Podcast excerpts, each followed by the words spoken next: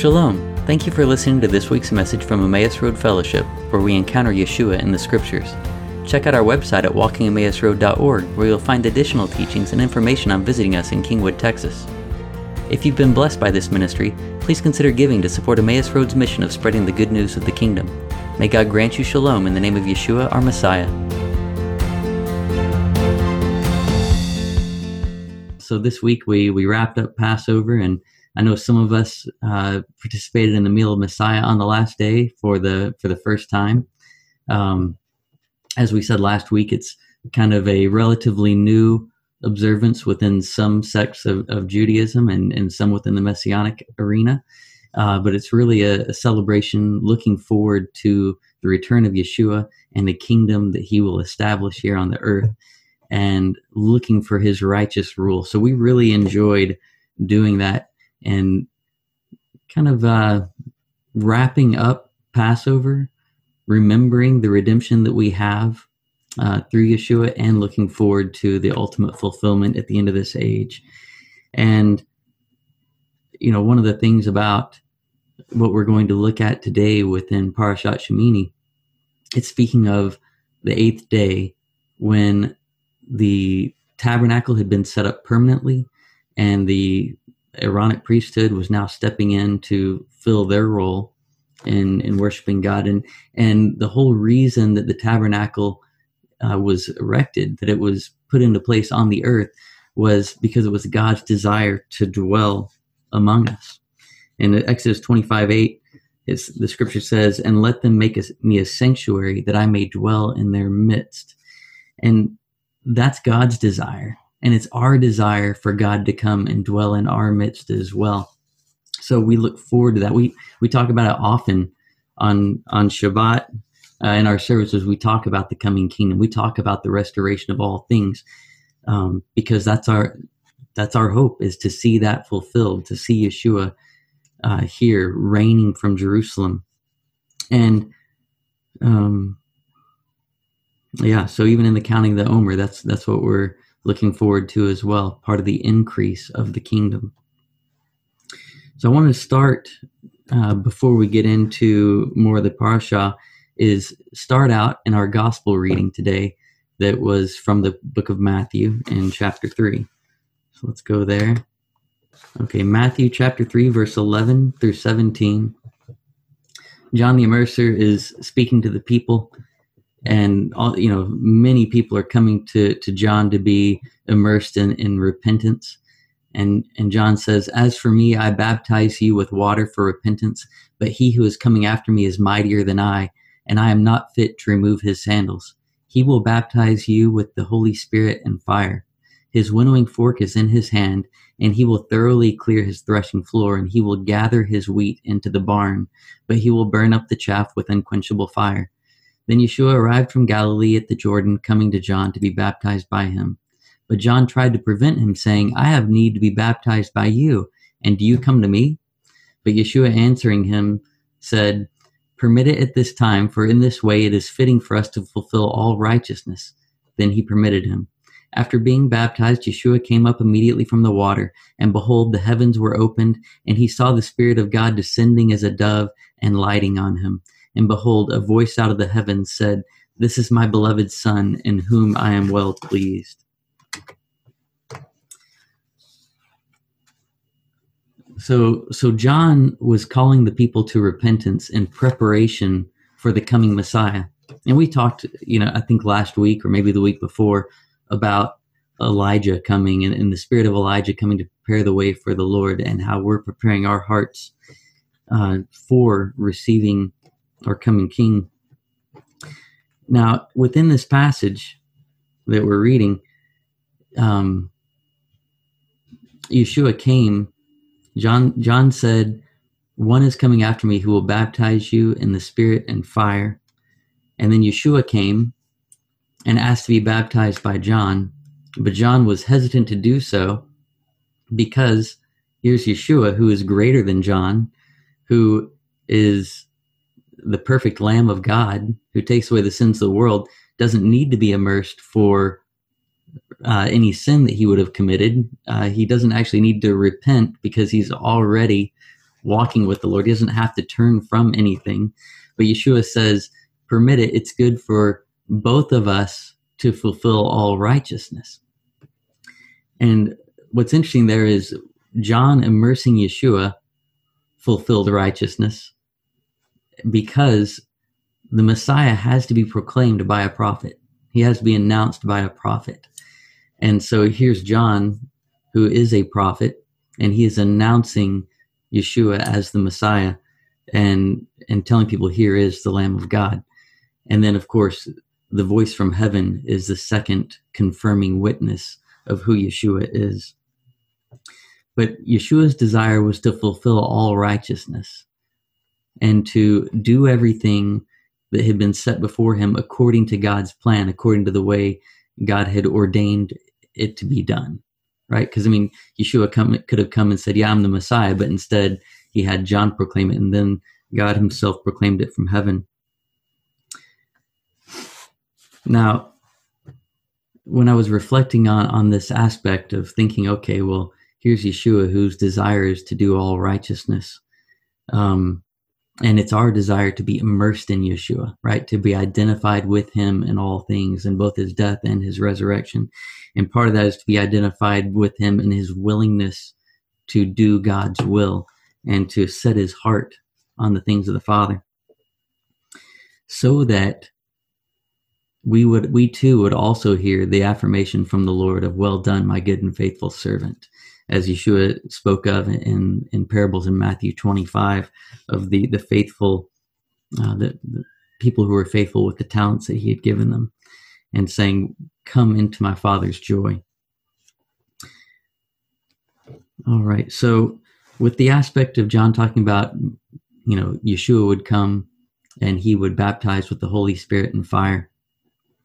Certainly the Holy Spirit, the baptism of the Spirit uh, comes because Yeshua was glorified and then sent the Holy Spirit as a sign of the covenant. And those who believe on Yeshua, trusting in God, receive the Holy Spirit. Now, the fire aspect, I was like, well, what exactly is the baptism with fire? And from my understanding, from what I've from what I've read, this the fire aspect can be seen in two dimensions. One you know, when Yeshua comes, it says that he will winnow with his winnowing fork and he will separate the wheat from the chaff. That separation is a judgment, you know, and the chaff that gets separated from the wheat is burned up in the fire. So that's a fire of judgment. But additionally, there's also a fire uh, that isn't unto destruction, but rather unto refining and purification, right? Because the scripture says that he will sit as a refiner and that, uh, you know, the silver is is heated until the dross comes up up and can be scraped off, leaving pure silver behind. So even we, with this fire, become refined. So we get the Holy Spirit, and we also get this fire of refinement uh, in preparing us and, and making us pure before the Lord. Now, last week we talked about this journey that we're going on from from Passover to Shavuot and how we're daily counting the Omer and we're going through a spiritual transformation and a preparation and a readiness. And I don't remember if we talked about the preparation for what. We we probably did a little bit, but the preparation for what? What is that? Well, these 50 days of counting are leading up to Shavuot, and it's the time of God's covenantal increase when he gave the Torah and took Israel as his bride, when he sent the Holy Spirit and initiated the new covenant through Yeshua. And, and we begin to have the foretaste of that messianic era in this time. And so, as we're approaching this time that God has set apart for this covenant increase, for this increase in relationship, increase in intimacy, that's what we're preparing for. We're preparing our hearts that we would be changed such that more of God can dwell in us, that we can reflect more of His light, that His kingdom could be manifested more greatly in us and through us. And I've been seeing this. Uh, you know, we talked about this from Passover to Pentecost. I, I saw that multiple times this week from from various ministries speaking about this time being a time of preparation and, and increase. Um, I don't know if that comes up every year, but it certainly seems to be a theme that that many people, uh, prophets and ministries, are picking up on. That we just went through a, a Passover that was very unique, right? Because there was a, a plague and there was a passing over. God co- covering His people and and bring us into a, a, new arena, a new freedom. While while we sit in our homes, it doesn't necessarily feel like freedom, right? But part of this is within within the process of redemption and setting his people free, there's also a time of judgment that comes. And the judgment for the wicked is destruction, but for the righteous, it's for purification. It's for preparation for something new. Even as the children of Israel walked through the wilderness for 50 days on their way to Sinai, they were being tested. It wasn't an easy journey. They were being tested along the way so that God would see will they be faithful? Will they follow me? And he brought them to Sinai and entered into covenant. So with us, I just I see that as being what our, our focus needs to be in this time of how are we preparing our hearts to enter into what God has for us next? How are we setting ourselves aside for Him? During this week, I noticed dreams began to increase, at least for me. I, I don't know if that's a, a, widespread thing, but there was definitely an, something stirring more in the spirit this week. And this morning, I kept hearing over and over, I say it this morning in the night, I kept hearing, draw near, draw near, draw near. And when I was hearing that, I was recognizing it with how the book of Vayikra or Leviticus starts out, talking about how we're to draw near to God through bringing offerings and, and how he's provided the means and the way for us to draw near. You know we we've referred to uh, James four eight multiple times. Draw near to God, and He will draw near to you.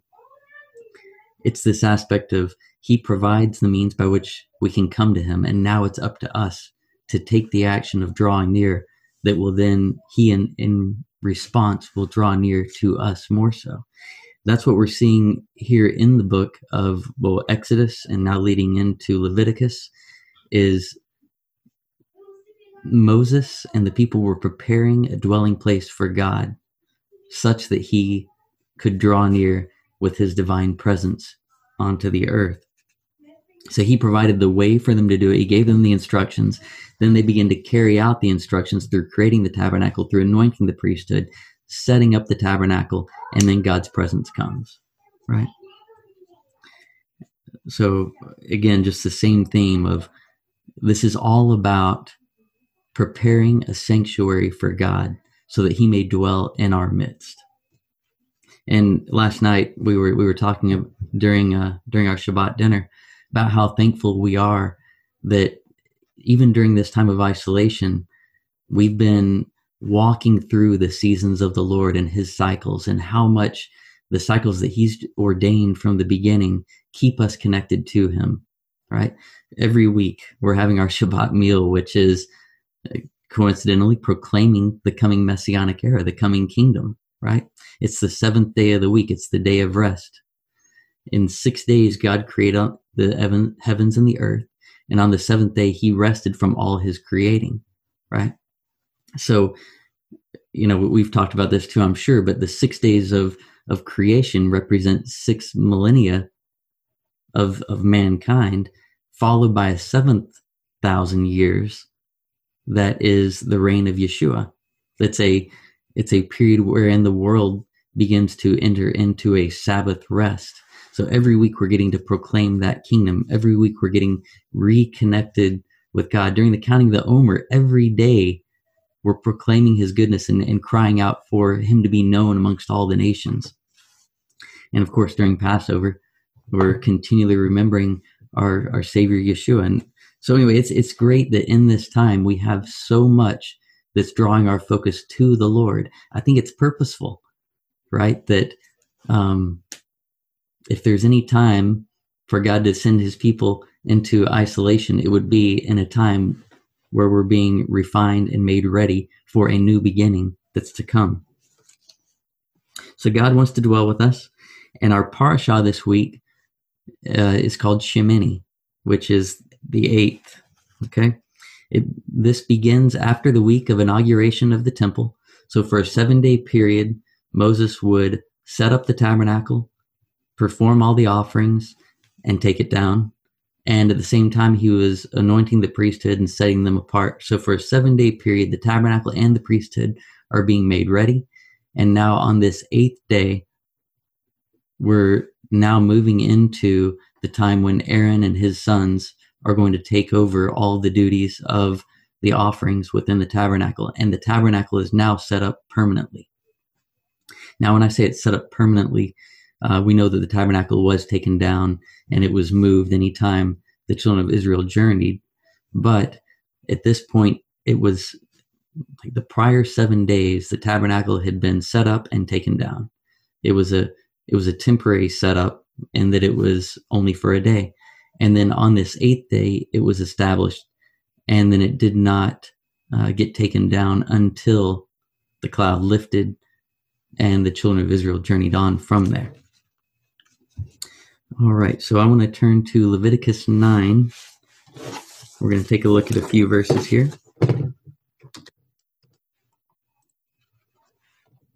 Leviticus 9, 1 through 7. Now it came about on the eighth day that Moses called Aaron and his sons and the elders of Israel. And he said to Aaron, Take for yourself a calf, a bull for a sin offering, and a ram for a burnt offering, both without defect, and offer them before the Lord. Then to the sons of Israel you shall speak, saying, Take a male goat for a sin offering, and a calf and a lamb, both one year old, without defect, for a burnt offering and an ox and a ram for peace offerings to sacrifice before the Lord, and a grain offering mixed with oil. For today the Lord will appear to you.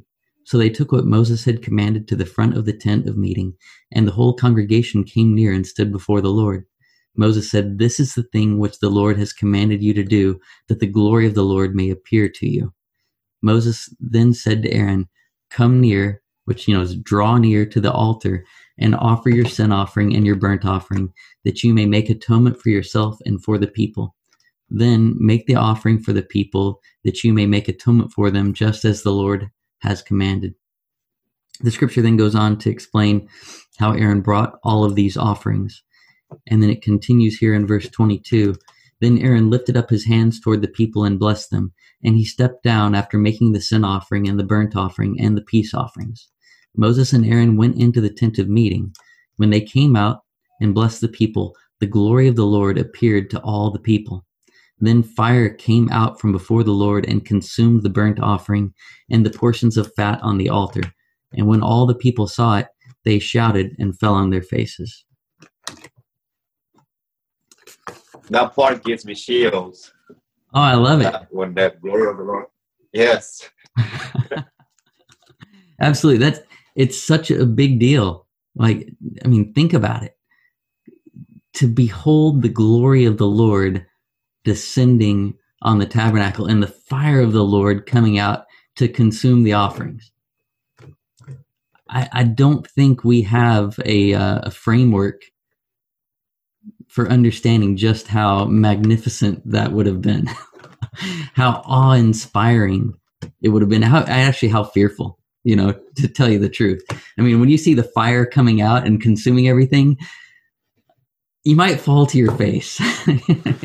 you might just fall to your face. One, to, you know, in uh, thinking, I hope the fire doesn't come any further, right? that it'll be contained right there. But yeah, it had to be amazing. Now, there's there's different opinions on what this eighth day was. You know, was it the eighth day of Nisan or was it the eighth day of the consecration of, or, uh, you know, of the consecration of the tabernacle? Uh, some of the sages say that the eighth day here spoken of was actually on the first of Nisan and that the tabernacle was established permanently on the first of Nisan, whereas the seven days prior had started at Adar 23, going through the, the rest of the month of Adar. Others think that the first of Nisan was the first day that Moses uh, established the tabernacle on a temporary basis, and on the eighth day it became uh, permanently established. I, I, don't know the answer, but when I was looking at this and, and thinking of the symbolism of it, I I felt like there might be a picture of all of creation and the coming kingdom. Now, so I'm going to explain this in kind of like it. It's an analogy, an illustration. Doesn't mean it's literally correct or that all of it has to fit together perfectly. It's kind of like what Diego talked about last week when he noted that the parables that are given by Yeshua, they aren't all intended to be like word for word literally able to apply. Instead, the parable is supposed to teach an overarching issue, and it's the overarching issue that is that is the key, not necessarily all the individual components being able to line up with something perfectly. But with this, I was thinking about this. The eighth day is a day of new beginnings. Once the tabernacle was established permanently, and the priesthood was established, something new was taking place that was different from what had taken place before. And I was thinking about in all of creation, right? You have the six days where God created the heavens and the earth, and on the seventh day, he rested.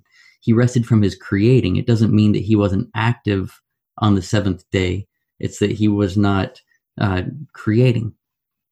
And then on the eighth day, there was a new week you know start the first day of the week is the eighth day and i was considering about how when we look at the six millennia the six 1000 year periods of man right that we are in and coming toward the end of and then the seventh millennium of yeshua then you can say all right well, we've got our, our 6000 years of man and then that seventh thousand years that's a day of rest. It's also the messianic era when Yeshua reigns for a thousand years. And then at the end of the thousand years, that's when the new heavens and the new earth descend. Okay. The temporary, which is this earth, is replaced by a new heavens and an earth that does not pass away. Right. So just like the tabernacle was set up and taken down for seven days, all at the hand of Moses, right? And then the eighth day, it's established permanently.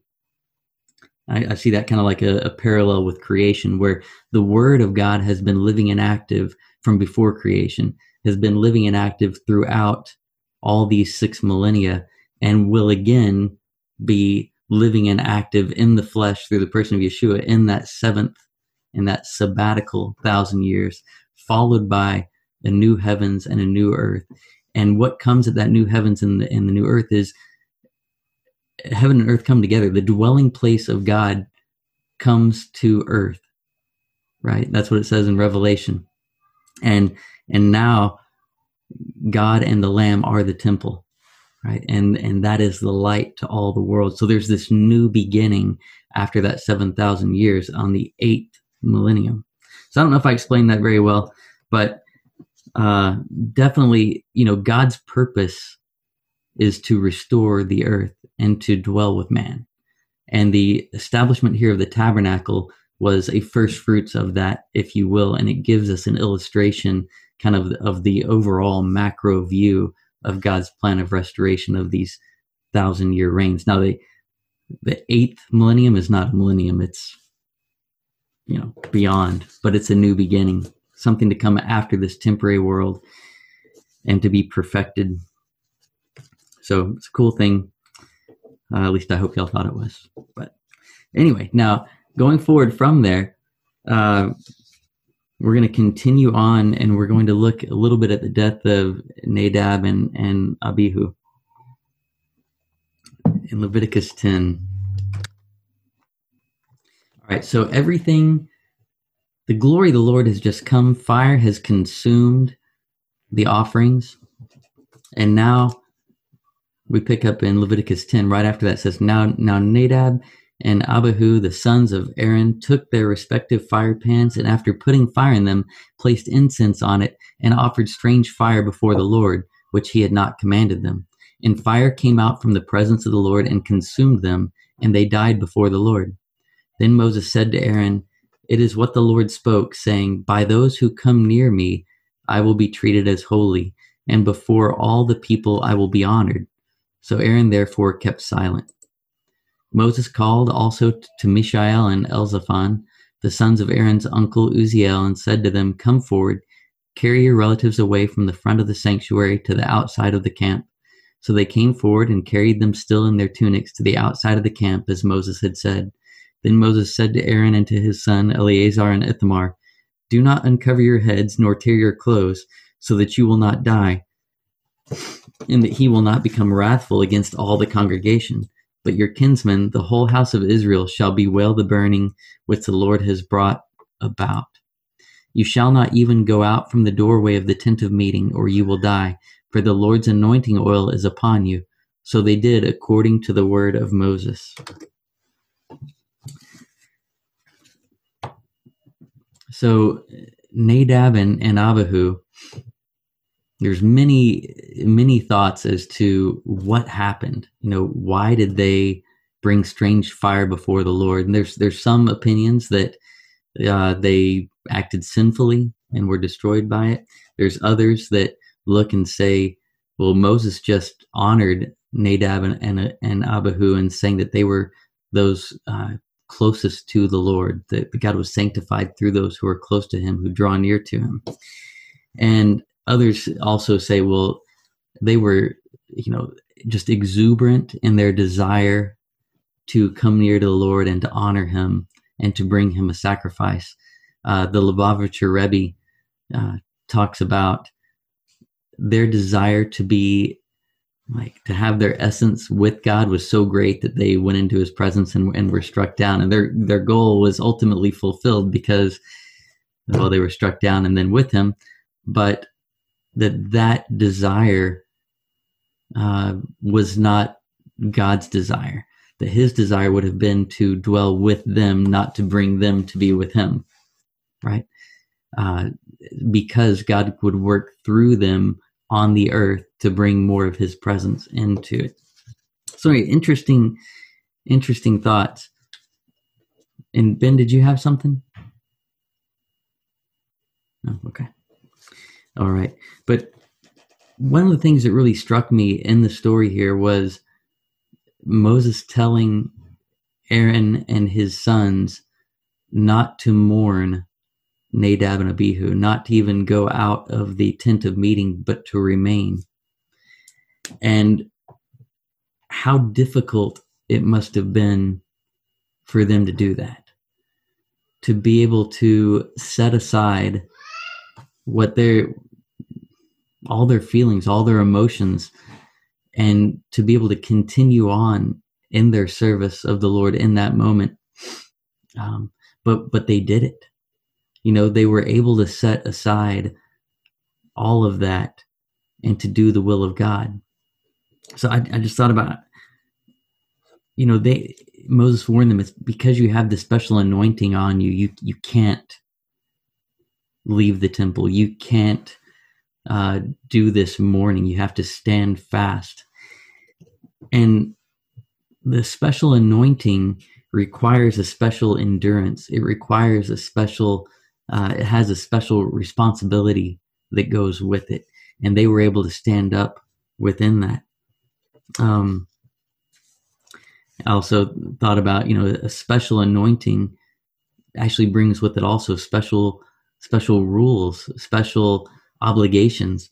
Uh, back in back in my days when at Texas A&M when I was in the Corps of Cadets, you know, as you go through the years, you gain higher rank and with it you get greater privileges. You know when you start out you barely have any privileges. It's uh, pretty bare bones and and miserable early on but as you go up in rank you you gain more privileges. And so it's be common for an upperclassman to like say a senior to say to a junior the senior gets to do more he'd say well rank has its privileges and the common response to that is well rank has its responsibilities right to remind the one who has these special privileges, that also what comes with that is greater responsibility. And it's the same way within our, our covenant relationships with God, right? You see a progressive of the covenants that He's given through time. And every time that He's moved forward in bringing people closer to Him into greater covenant, into greater intimacy and relationship, there's also greater standards and responsibility for those people to walk in. and that's one of the things that was happening at Mount Sinai, is m- many more of the responsibilities of those who were walking with God, who had become His bride, were were given to the people that they could walk in God's ways, such that they could engage Him in a greater level of intimacy. And then even within the people, then you had uh, the priesthood, the Levites that were set apart, and the Aaronic priesthood. And to each of those groups, because they were coming even nearer to God than the common Israelite, they had greater rules of sanctification and purity uh, that had to take place. They had to remain in a higher degree of ritual holiness to be able to come into God's presence. So even the aspect of of chosenness has a greater responsibility. It has its privileges and it has its responsibilities. Now, in First Peter, in First Peter 1, 13 through 16, the scripture says, Therefore, prepare your minds for action, keep sober in spirit, fix your hope completely on the grace to be brought to you at the revelation of Yeshua Messiah. As obedient children, do not be conformed to the former lusts which were yours in your ignorance, but like the Holy One who called you, be holy yourselves also in all your behavior, because it is written, You shall be holy, for I am holy. Now, this, this quote, You shall be holy, for I am holy. I mean, th- this is a call. Well, here, let me. So, what is holiness, right? That's that's the first question. holiness is being set apart. It's being something that is holy is not common. Okay, that often we hear like something that is holy and something that's profane. Uh, the profane does not necessarily mean corrupt. It just means not holy. It's common. Okay. Uh, we speak all, often about the Sabbath being a holy day. It's a holy day because it is set apart from all the other days. God made it unique and distinct by making it a day that he rested upon and that he then gave to the children of Israel as a day of rest, such that they then too would make the day holy, setting it apart from all the others, being unlike all the others. And so then God calls us to be holy. He calls us to be separate and distinct from the world in a in a wide array of of uh, well in, in, in various ways of being set apart, right? From um, from our thoughts and our behaviors, um, through uh, acts of morality, acts of righteousness, kindness, things of that nature, which would set us apart from j- just a general uh, moral code. And within this call to be holy, Peter is quoting directly from Scripture, where he says, "He says, as it is written, you shall be holy, for I am holy." Now, I'm aware of three places in the Scripture that he could have been quoting directly from, and all the quotes come from the book of Leviticus. And so I'll take a quick look at those here. In Leviticus 11 45 through 44, the Lord says, For I am the Lord your God. Consecrate yourselves therefore and be holy, for I am holy. And you shall not make yourselves unclean with any of the swarming things that swarm on the earth. For I am the Lord who brought you up from the land of Egypt to be your God. Thus you shall be holy, for I am holy.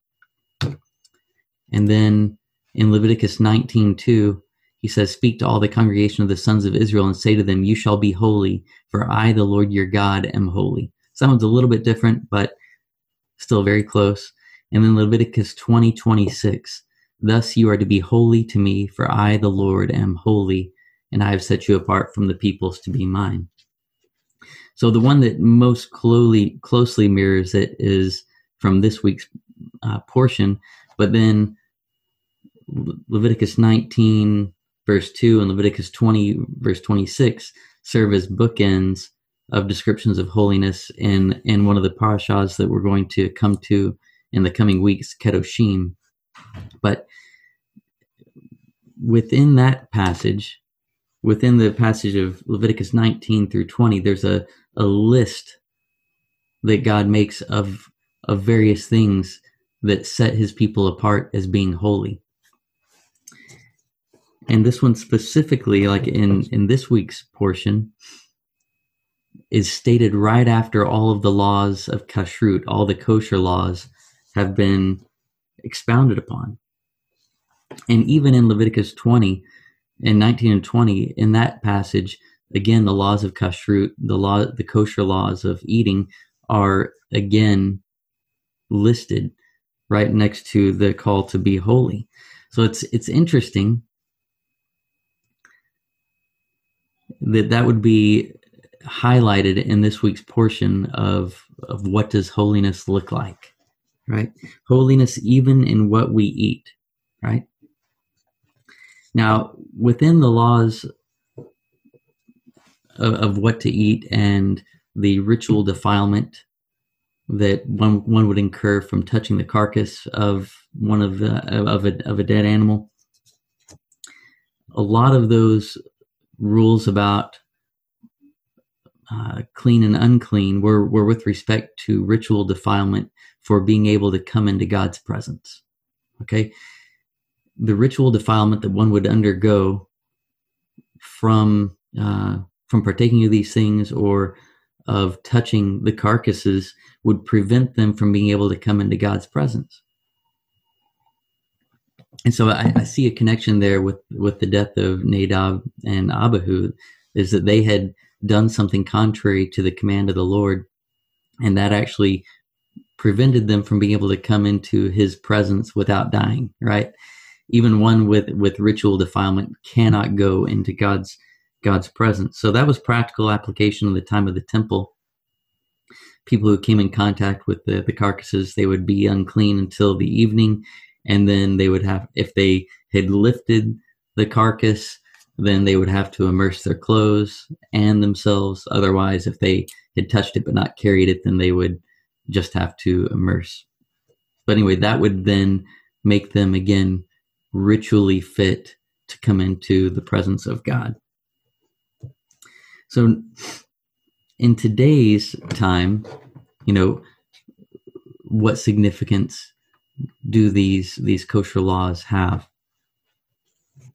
Well, there's there's many uh, many many commentaries that, that speak on the spiritual significance of the kosher laws in the aspect of keeping our temples pure, right? Keeping ourselves, our bodies pure from all defilement. And some of the illustrations given within this is the idea of partaking of things that ritually defile us dulls our senses and ability to hear from the Lord. Now, how much? I don't know, right? But it, the, the, the concept there is anytime that we walk outside of the commands of God, we are dulling our senses. We're putting up barriers that prevent us from coming into his presence. And so within these aspects of, of holiness that God lays out, he's showing us the way in order that we are to cleanse our temples, to keep our temples pure, so that we can come into his presence and not have any of our relationship hindered with him. So be holy, for he is holy, so that we might actually create a dwelling place for him, that we might have intimacy and relationship with him.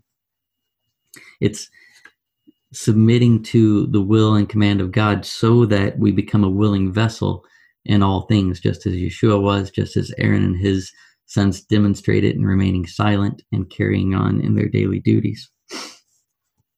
Now, with, within speaking of, of the, the kosher laws, we haven't often gone into a discussion of what did Yeshua say about it.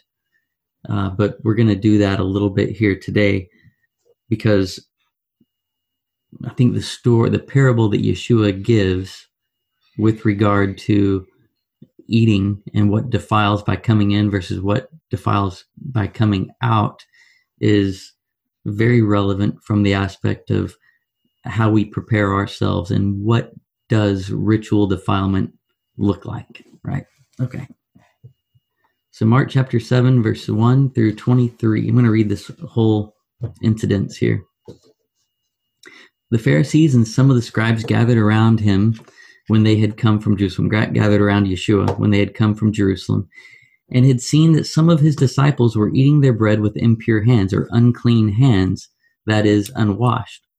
For the Pharisees and all the Jews do not eat unless they carefully wash their hands, thus observing the traditions of the elders.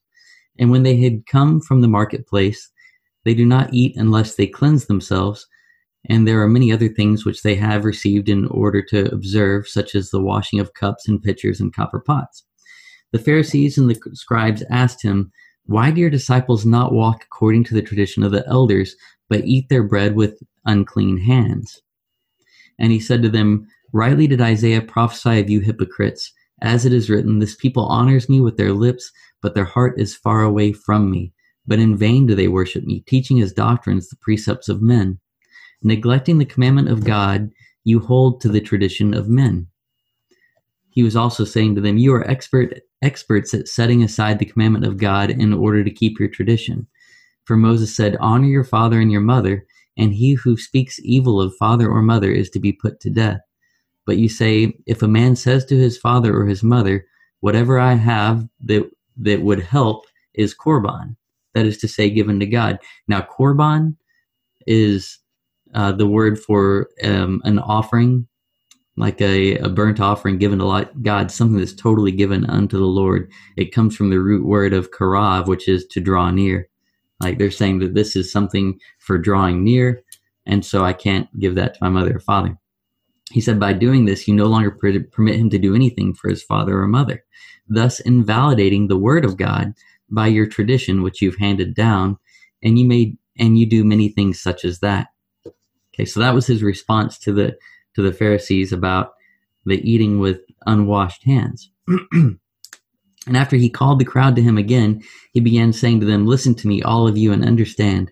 There is nothing outside the man which can defile him if it goes into him, but the things which proceed out of the man are what defile the man. If anyone has ears to hear, let him hear. When he had left the crowd and entered the house, his disciples questioned him about the parable. And he said to them, Are you so lacking in understanding also? Do you not understand that whatever goes into the man from outside cannot defile him, because it does not go into his heart, but into his stomach, and is eliminated? Thus he declared all foods clean. And he was saying, That which proceeds out of the man, that is what defiles the man. For, for from within, out of the heart of men, proceed the evil thoughts, fornications, thefts, murders, adulteries deeds of coveting and wickedness, as well as deceit, sensuality, envy, slander, pride, and foolishness. All these evil things proceed from within and defile the man. All right, so having read through that, we should have several questions, right? Um, one, let's just kind of start back at the beginning and say, what is the issue that the Pharisees have, right? The, the issues, the issue that the Pharisees had in this case is that the disciples were eating with unclean hands. That is, they had not washed them. So, according to the tradition, there would be there's a tradition of, of doing a ritual cleansing of your hands before the eating of bread. Okay, and they weren't doing this the issue was not the question of what the disciples were eating, it was the manner in which they were eating. Okay? And so Yeshua's response to the to the Pharisees in this case was a challenging to them of what their prioritization is. He's saying, You have elevated your traditions over the commandments of God and you ought not to do that. That the commandments of God should take precedence and should stand and should not be set aside so that you can carry out your tradition. So he didn't he didn't directly address to them in his first statement why it was okay for his disciples to not follow the traditions of the elders. Instead, he rebuked them for their practices which elevate traditions of man over commandments of God. Okay? And then as we go forward, Yeshua then begins to give a, a parable to the people who were there. And he said, he then began to say, There's nothing outside the man which can defile him. Okay? If it goes into him, but the things which proceed out of the man are what defile him. And he explains here in verse 19 he says that you know what's gone in doesn't go into the heart but into his stomach and is eliminated. And then what we have here with the thus he declared all foods clean is a grievous uh, misinterpretation of the scripture. Okay? And i say it's grievous because of the implications of what a translation like this uh, would tell which i'll, I'll kind of come back to. But if we were to actually look at what the greek says it doesn't say thus he declared all foods clean. In fact like within this passage here where we see it in italics where it says thus he thus he means that the interp- the interpreter put that in there. And even the word declared is not in the greek okay? Funny enough. The all foods clean okay actually says purging the meats okay so if we were to read this according to like what the literal Greek says, it would say it does not go into his heart, but into his stomach and is purged, eliminating all the meats. Okay, it becomes one consistent thought where he says that the process is it goes into your mouth, it goes into your stomach, it then passes through your bowels into the latrine, purging all the foods from your body. Okay. What chapter is that? I'm sorry. This is Mark 7. Okay. Verse 19. Yep. So, what's happened here, and it's actually influenced a lot of interpretation and, and theology about the status of foods, comes from this kind of misinterpretation um, of the passage. So he's really just talking about look, this thing, what you eat does not stay in you, right? But the things that are in your heart do remain in you. Okay. So what what remains in you and proceeds out of you, that's what defiles when we engage in this list of things that are not walking in holiness that Yeshua puts out here the evil thoughts, fornication, theft, murders, adulteries, and so on those are you know we could take those and we could put those you know not necessarily in parallel but we could line up a lot of these with what's listed in leviticus 19 and 20 you know which i mentioned before is bookended by god's call, call for us to be holy that we don't participate in these things so that we uh, we ourselves are set apart so that we can be in god's presence. So yeshua is pointing to these issues of the heart that that remain in a man that are that are the defiling things. Now, so I just explained a little bit about the problem with interpretation here.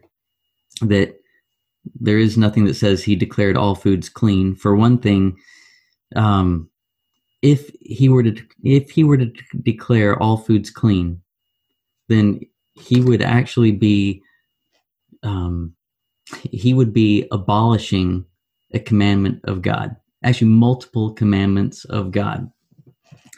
Now, how ironic would it be if Yeshua just rebuked the Pharisees for elevating the tradition of man over the commandments of God to set aside a commandment of God, not just to do away with it, just set it aside, you know, because the command to honor your father and mother still stands. How, how crazy would it be for him then to turn and outright abolish a number of commandments of God? I mean, he just called them hypocrites for setting aside a commandment of God in favor of tradition. How much more would a hypocrite be of rebuking one for doing that and then going a step further and abolishing multiple commandments? And then the scripture doesn't says nothing about him being accused of abolishing commandments. You know, the Pharisees were quick to try to point out something that Yeshua did wrong right? Within the, they continually tried to find him, tried to trap him. The Sadducees did as well, trying to trap him in breaking Shabbat and uh, a whole number of things.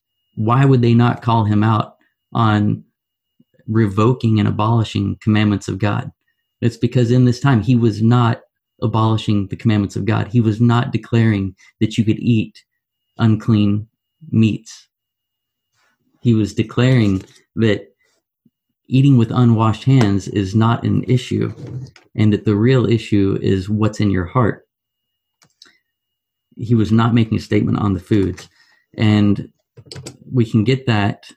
Actually, I'm going to jump forward to the story. This story is also paralleled in Matthew. Uh, just real briefly, you know, Yeshua called the crowd to him in Matthew 15, verse 10. He said, Hear and understand. It's not what enters into the mouth that defiles the man, but what proceeds out of the mouth. This defiles the man. And he continues, it says, Do you not understand that everything that goes into the mouth passes into the stomach and is eliminated? But the things that proceed out of the mouth come from the heart, and those defile the man. For out of the heart come evil thoughts, murders, adulteries, fornication, theft, false witness, and slanders. He says, These are the things which defile the man, but to eat with unwashed hands does not defile the man. Note, Yeshua didn't say to eat unclean meats does not defile the man. He brings it back to what was the issue. The issue was eating with unwashed hands does not defile you. Okay? Because that which you eat passes through your body, it does not remain. So the uh, the uncleanness of your hands does not remain in you. So, um, hope I explained that. Also, too, uh, the practice of eating with with washing your hands first before eating comes from the priestly practice. This is one thing that the Levites were out to do before uh, partaking of the uh, offering in the temple. And one of the traditional practices that developed from the temple was that is that a lot of the things that were practiced in the temple, the Pharisees took and decided to take it upon themselves, mm-hmm. and later was extended outside of temple practices, has something equal to a Torah commandment, when in reality it was just a traditional practice that was developed from temple practices. And they were accusing the disciple based on something that had been developed as a traditional practice and say, hey, why are you not following Torah? When in reality, it wasn't really a Torah violation, it was a traditional violation that we're judging based on. Yeah, absolutely. Absolutely. Yeah, that's it's really helpful to to know that and take that into consideration. And so, you know, there there are other passages that we could take a look at too that have been mi- misunderstood. Uh, one, of course, is in Acts 10. We, we won't go there right now, but we know the story about the the uh, the sheet that Peter saw in a vision coming down from heaven, and on it were all kinds of animals and creeping things. And the Lord told him, Peter, rise and eat.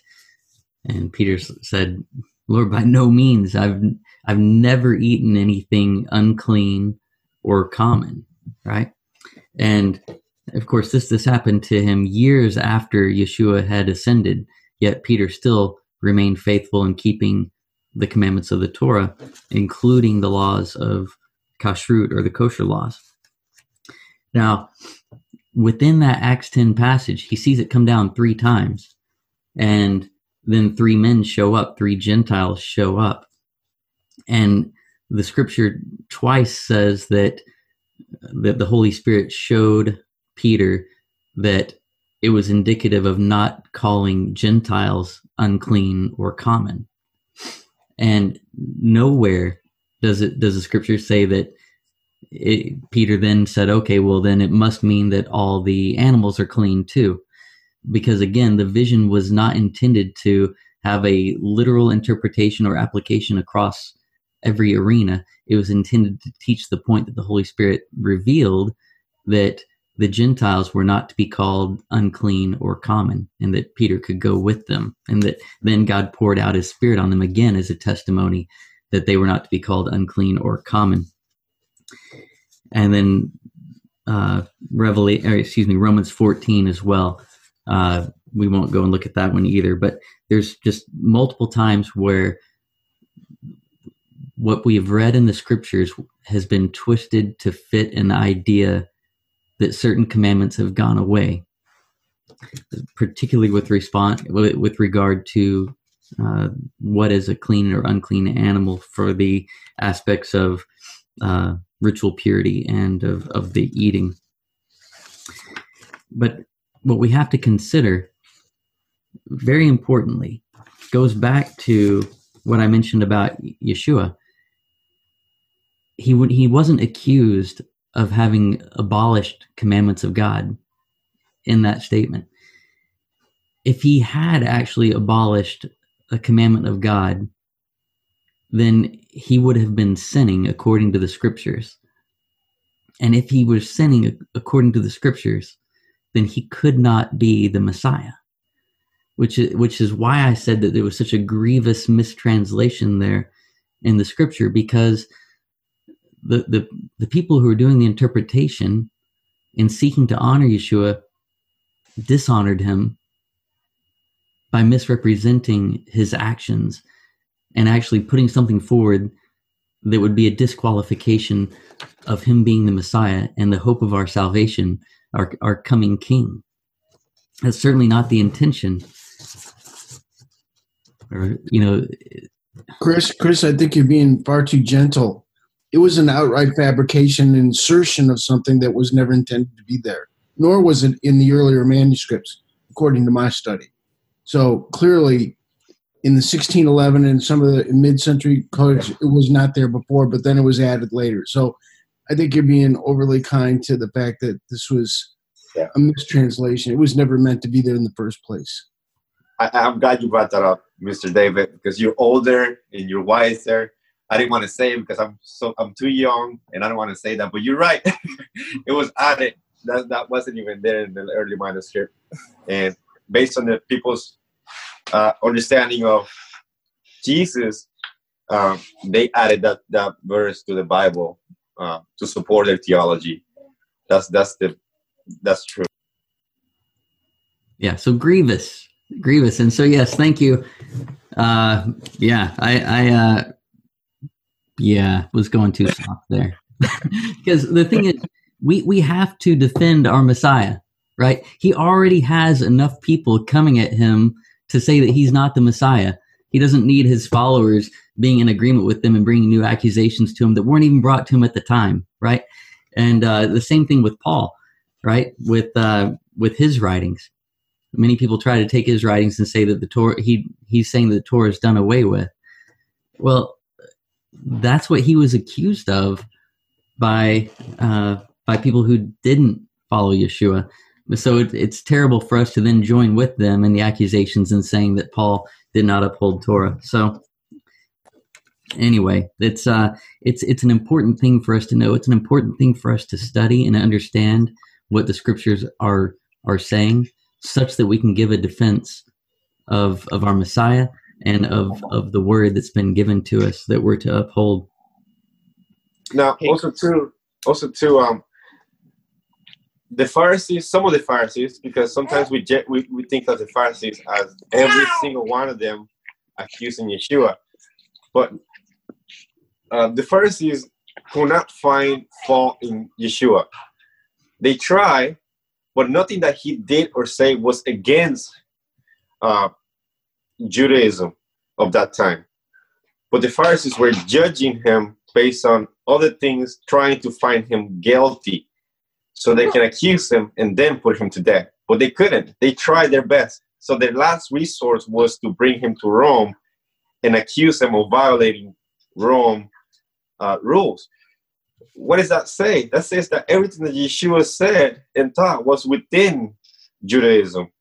That if he would have done something in violation with the Torah or with the tradition of man of that time, then they would have had the right to accuse them and put him to death. But he wasn't even teaching nor living out anything against the tradition of man or the, the, the commandments of Torah. That was their last, that was their last resource. It was to bring him to Rome and have him crucified. Because he was a Jew, he was living out Torah, he was practicing the tradition of man to the T.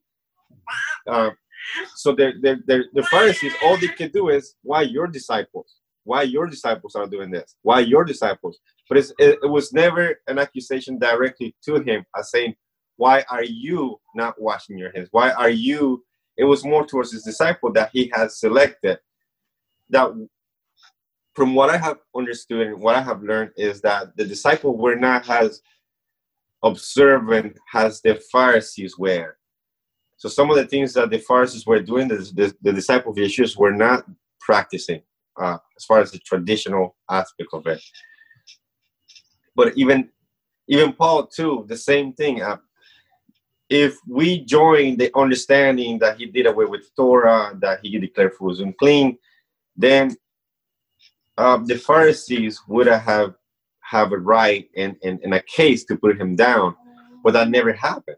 So our understanding must be wrong if that's the case. Uh, you know, it's, it's we would think that if if that was true, that Jesus was the, teaching against uh, the kosher uh, meats and, and, kosher food, that he was teaching against the law, then it would have been it would have been super easy for the Pharisees to put him down uh, and to shut him off. And you know, so it's, it's kind of strange how we there are people who believe these things, but they don't make the connection that the whole purpose of the Pharisees always creating arguments was to put him down, to to stop his ministry, to stop him from from from accomplishing his his his goal, etc. Uh, yeah, yeah, it's excellent, Diego, and that that's absolutely right. And so again, we we we need to be able to defend our Messiah, you know, and so knowing the scriptures, knowing what's in the Torah is key for us to be able to understand Yeshua's writings or his sayings and Paul's writings. If we read what Yeshua said without the context of the Torah, if we read what Paul wrote without the context of what Yeshua said and the Torah, then we will come to wrong conclusions. Okay? We have to guard our hearts against that. And this idea that Yeshua ever would have done away with a with a with a commandment or with the with the those uh, laws that, like da- like David said those are things that were put in our mouth by mistranslation. We need to get rid of that. It's got to go. It's got to pass through us so that what remains in our heart is that which is true and something that is honoring to God, to his word and to Yeshua. Within all this, okay, so kind of back to what was Yeshua saying with this illustration, right? Again, it's what was inside, what was coming from the heart, these evil thoughts, these murders, adulteries, things like that. That's what defile a man and prevent a man from being able to draw near to the Lord, to be in relationship with Him, to have this intimacy. And so when we think about, you know, during this time of preparation, this in this season of leading up to Shavuot, into this season of looking forward to our coming king and greater relationship with him w- what are we going to do you know with these things that do defile within our heart? I, we go radical on them right? We we uproot them and cast them out and we seek to press in to what the lord has given us what he's shown us which is good and to accept his yoke upon our shoulders, his words, his commandments, and walk in them. You know, we, we don't do this radical thing like Nadab and Abihu did of rushing in with something that was uh, would have been profaning because it's outside of what God had called for. But we go through with what He has called us to. He says, "You shall be holy, for I am holy. You shall be set apart because God is set apart." In in all of our ways, in in our actions, in our thoughts, uh, in our relationships. And then in doing this, we become transformed in the spirit and we become found faithful before the Lord, such that just like what Yeshua said to his servants who had been faithful with the talents, where he in Matthew 25, 21, he said, Well done, good and faithful servant. You've been faithful over a little, I will set you over much. Enter into the joy of your master you know you've been faithful over a little well this world this temporary world that's the little that we've been given to be faithful with and there's there's something far greater that is coming that we will be given charge over in the in the world to come right? In in the millennial kingdom reigning with yeshua and in the world to come those are the things that that are greater. But but now be faithful what we're given because when we're faithful with what we're given we're given more right? With the dreams he gives you with the uh, words that you receive in in prayer with your revelations you get in the study of the word the more you press into that the more you're going to be given right show yourself faithful and don't go don't grow weary of doing good. As paul says in galatians 6 9 for in due season we will reap if we do not give up. So in this time don't lose heart. You know um as as we we read in psalm 91 you know the, the world may be falling all around us. There may be all kinds of challenges but we are to remain strong and keep our eyes fixed on yeshua to to have our hope firmly established and to be looking for ways of pressing in. I know that if if you're still looking at the counting the Omer meditations on Aish or some other site, you know, this week we're focused on discipline. And the discipline of I mean, discipline is such a key part, right? Last week we focused on love. This week we're focusing on discipline and, and how we're going to establish disciplines that will enable us to move forward in the spirit, to move forward in uh, in our relationships with one another, with God. So don't lose heart. Keep pressing forward. There is a great reward, and I think this is a time that is anointed for progressing and moving up uh, into into higher realms with the Lord. So, Amen. Any anybody else have additional thoughts?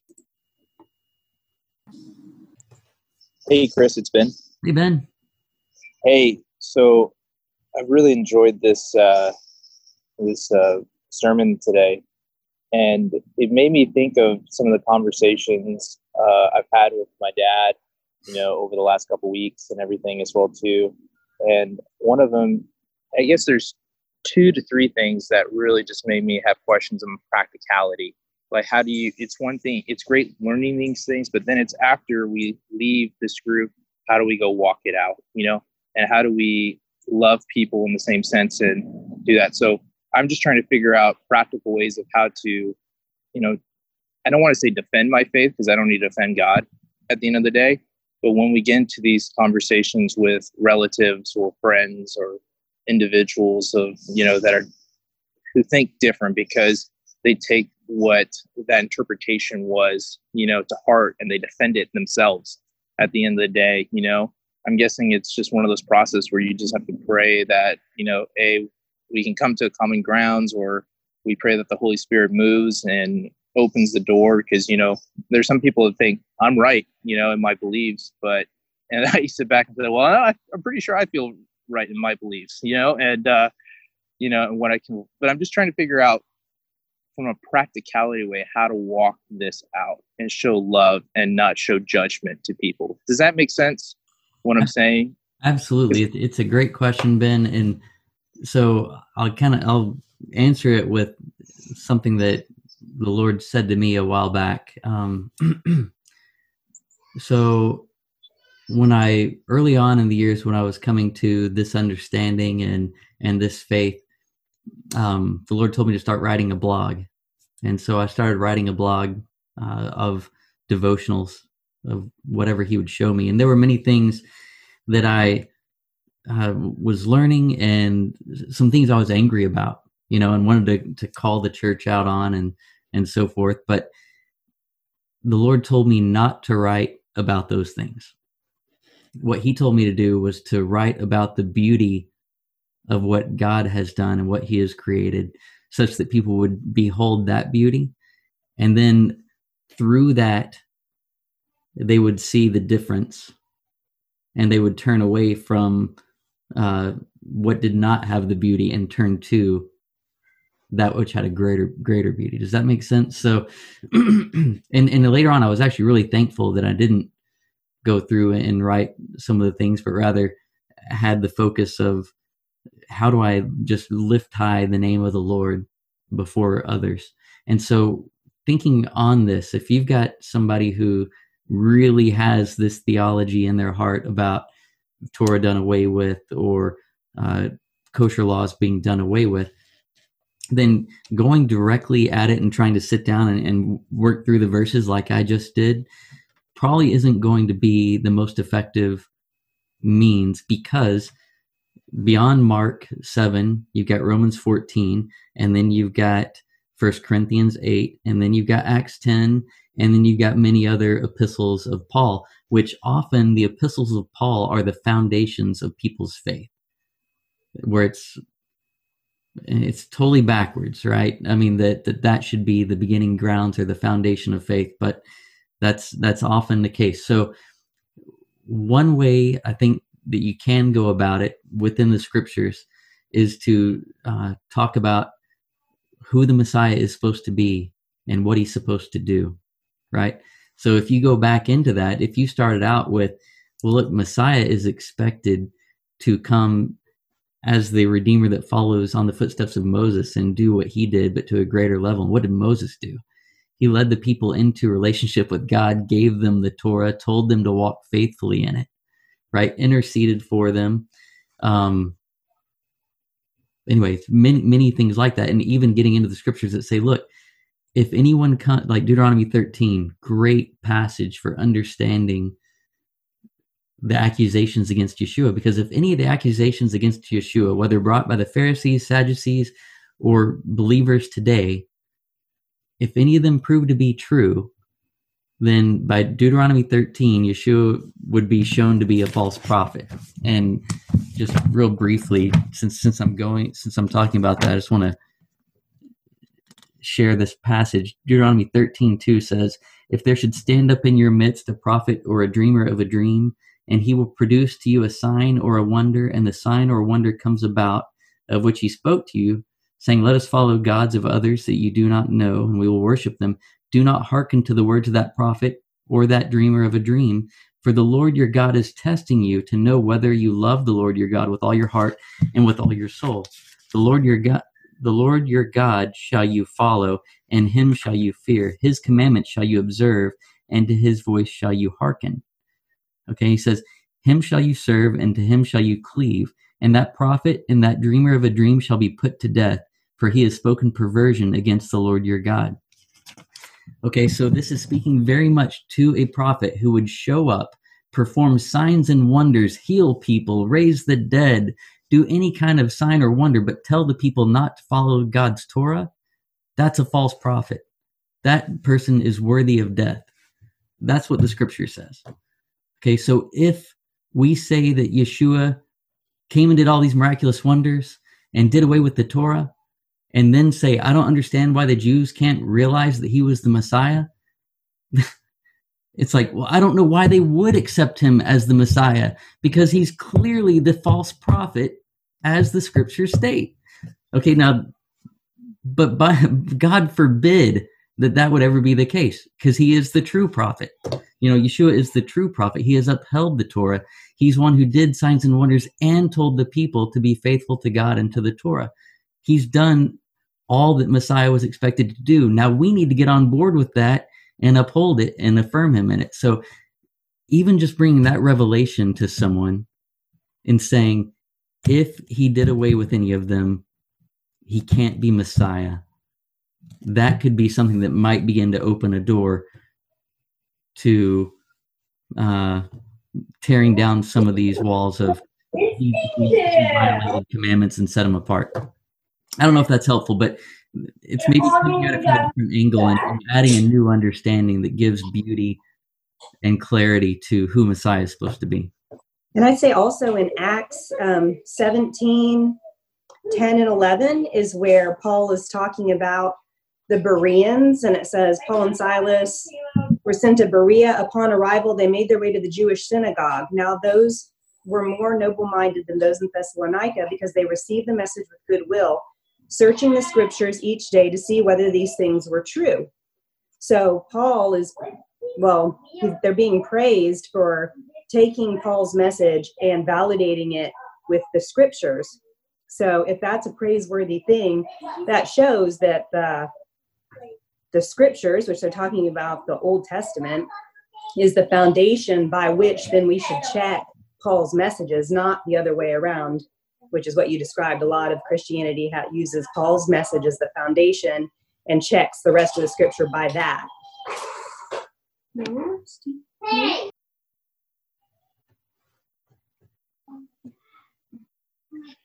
Uh, excuse me.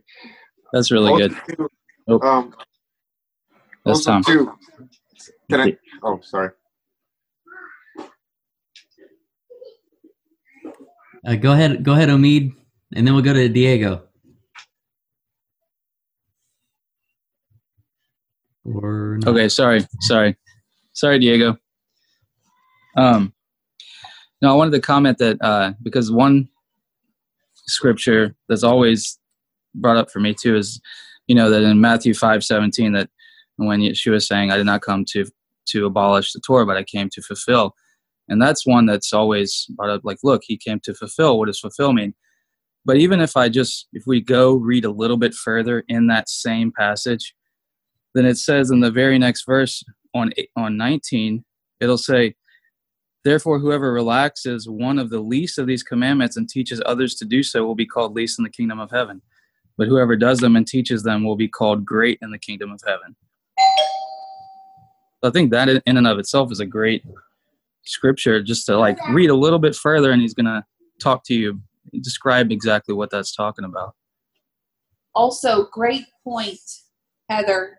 Excellent point.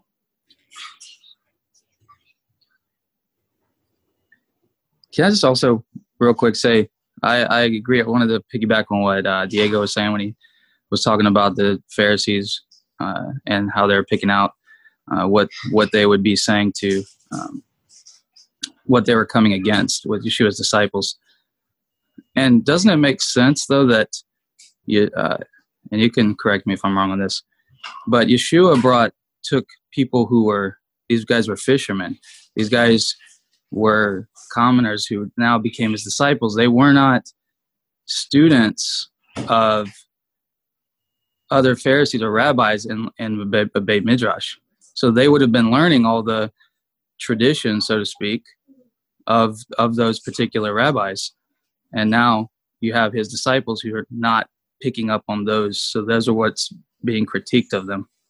I don't know if that's accurate or not, but I think that's what I was picking up. So just kind of question as well. Yeah, I mean, in that in that line, you're right. They they were not people who had advanced within uh, within their knowledge and understanding to a level where they would be following uh, one of the primary established rabbis. Right? They were all going about their family business, which means they didn't make the cut. They weren't of the highest caliber that would have been selected by a rabbi to follow, or that, that would have you know the way it worked is a is a one of a disciple would go or a person who wanted to be a disciple would go to a rabbi and say can i follow you the rabbi would test them and then if they passed the test would say yes you can follow me right and apparently these people did not make the cut with ha- showing the aptitude to follow these other rabbis and so then yeshua went and called them to follow him and so then they were learning uh, from yeshua outside of the schools of the other uh, Pharisees. Right. Yeah, yeah. And then Diego, you had something you wanted to share? That's pretty cool what you brought last because that means that all of us can be disciples of Yeshua and begin a walk with Him um, and become like Him and do greater things than He did. That's what He said, right? Like we, can, we will do greater things than He did, which is pretty cool that we have this level of grace and mercy to start where we are and, and have the ability to reach higher levels of understanding and relationship with Him. Uh, but I wanted to also share bef- before that was that um, sometimes we re- we study Torah and we read it and we're like, how in the world is this applicable to me? Uh, or or how is this applicable today?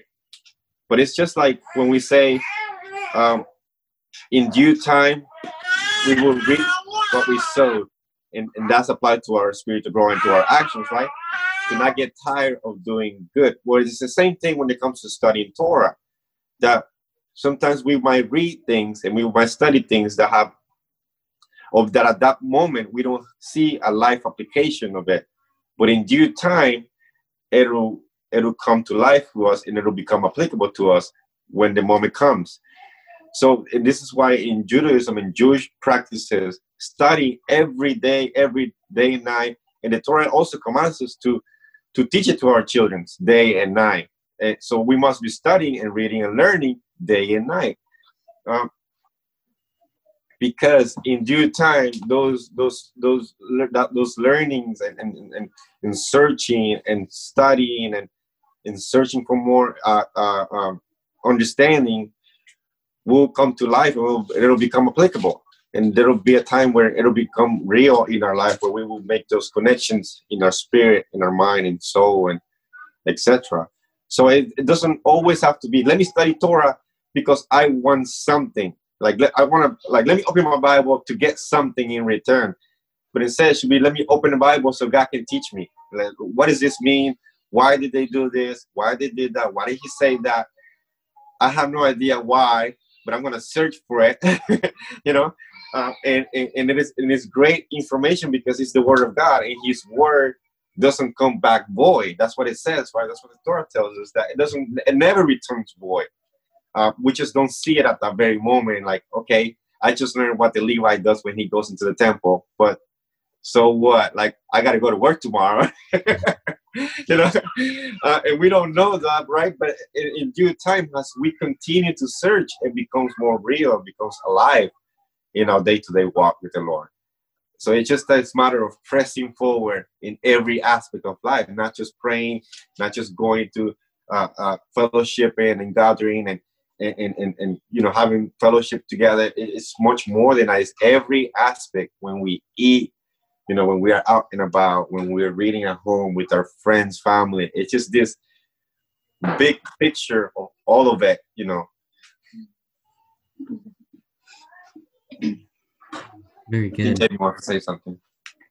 I just wanted to mention something too on ben's uh, question on how is this how can we practically you know, do these things. But um, it's I've I've personally experienced, you know, when you when you come to all these realizations of what the scripture really says, you want to go and tell everybody and reveal it and this and that. But the first thing we should do is apply it to our lives and walk it out and experience it for ourselves, like doing Shabbat, eating kosher, because then it transforms us and the opportunity always presents itself in due time. You know, we don't go around like the Pharisees and Sadducees nitpicking at everybody and judging everybody in this. You know, instead we transform our lives as He's given. Just like when He tells Moses and um, Aaron and his sons, these are the um, what's it called? These are this is the order. Now, now do it the way I've told you to do. And then Nadab and Abihu just, you know, oh yeah, let's go in, but it's not in the order. We've got to be transformed. We've got to learn and we've got to do it ourselves. And so that's what I found in my walk that was very hard because I was like, I wanted to go tell my sister and my dad, and they might not have been there yet, you know? So I have to go and walk it out. And now, as I've been doing these things, um, you know, that opportunity comes and we can discern that too, you know, and we have to be, we have to do it in love, you know? And so, you know, Yeshua walked around and people came to him, you know, people saw his light he didn't just go around going this, that, the other. You know, they always came to him and said, Hey, you're doing something wrong. And then he's like, Wait, wait, wait, you're doing something wrong, you know? Mm-hmm. So, practically wise, Ben, I feel like, of course, that zeal for us to go and reveal all this stuff is there, but we ourselves have to walk it out and be transformed and be set apart and be holy because that's like the first thing I've noticed in my walk is I'm so eager to tell other others, but it's like God reveal that to you. Well, you reveal, you walk it out, you know, and we've got to um, experience it, I guess, if that makes sense.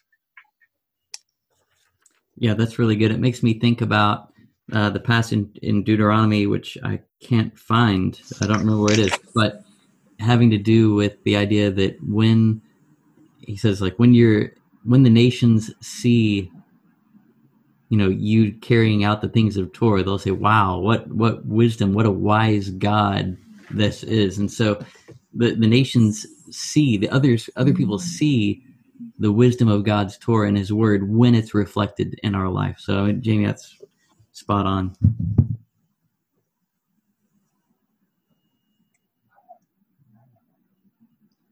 Anybody, Bo, Thea, anything? Uh, yes. Um, uh, again, uh, great, great lesson today, Chris, and each one that's had a part. And and I think uh, part of not judging other people is uh, like like she said, walking it out. Uh, but that's building a community. Uh, as you walk it out, then people want what you have. They they desire what you have, and then that brings the questions, and you bring those you know forth with answers. Uh, but it's building a community. We can't we can't re rebuild the world. We can only build a community of believers, just as God's followers were in the Bible. But I want to encourage uh, a couple things. And then in Mark 7, uh, in the reading there, verse 14, it says, Hearken unto me, every one of you, and understand. Okay, that's a simple phrase there, but it is Jesus speaking. So he says, hearken and understand this. It's not what enters into the uh, the man that uh, it it is. Uh, uh, uh excuse me, that entering in unto him uh, that defiles him, but the things which come out. Okay, and just as you said, we, and we're kind of talking about food, but if you look at Psalms 24, it talks about the gates. Now, what enters into our gates? Our gates are our orifices, our ears. Our ears digest, our eyes digest, our nose digest, our pores digest. So, all these hmm. things are digesting things that we allow to come in. Now, sometimes it's by choice. We may turn on a certain um, uh, something we're listening to that we may not need to be listening to, but now it's coming in and we have to digest it. Does it leave in that latrine, or, or in fact, is it now seated and has a place in our mind? And then what comes forth from that uh, is really where the battle begins. So as we look at our life, um, I was able to go with Winston, Pastor Winston Hancock, in, in 2016. He and I made a trip to Jackson, Mississippi, and we were asked to speak at the Capitol building uh, in Jackson, Mississippi, about the first. Uh, this this would have been 50 years. The first uh, clinical abortion was done there in Jackson, and that's why they had the the um, the meeting time, uh, 50 years. And at that time, there had been 56 million babies that had been uh, aborted uh, clinically. Now, no telling what others, but 56 million.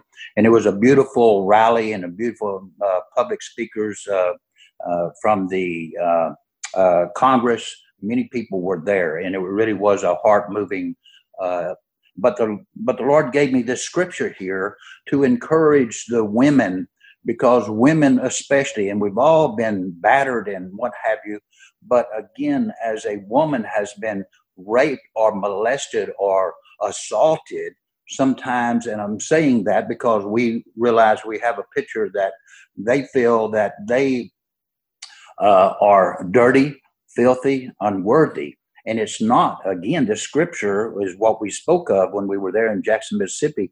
It's not what goes into the body that defiles it. So saving that that God-given child and saving and and uh, nurturing that from your heart is what grows that baby. And by the way, there I'll just give praise to God that there was a young man that was 40 years old that his mother chose not to, not to abort him, and he was a preacher speaking on the steps of the Capitol building that day. And there were several others that their mothers who chose not to and fought the battle, and and then praises to God. So. Uh, I'm, I'm saying that to uh, not to uh, strike a nerve with anyone, but to encourage us that again, it's not what goes in that defiles us.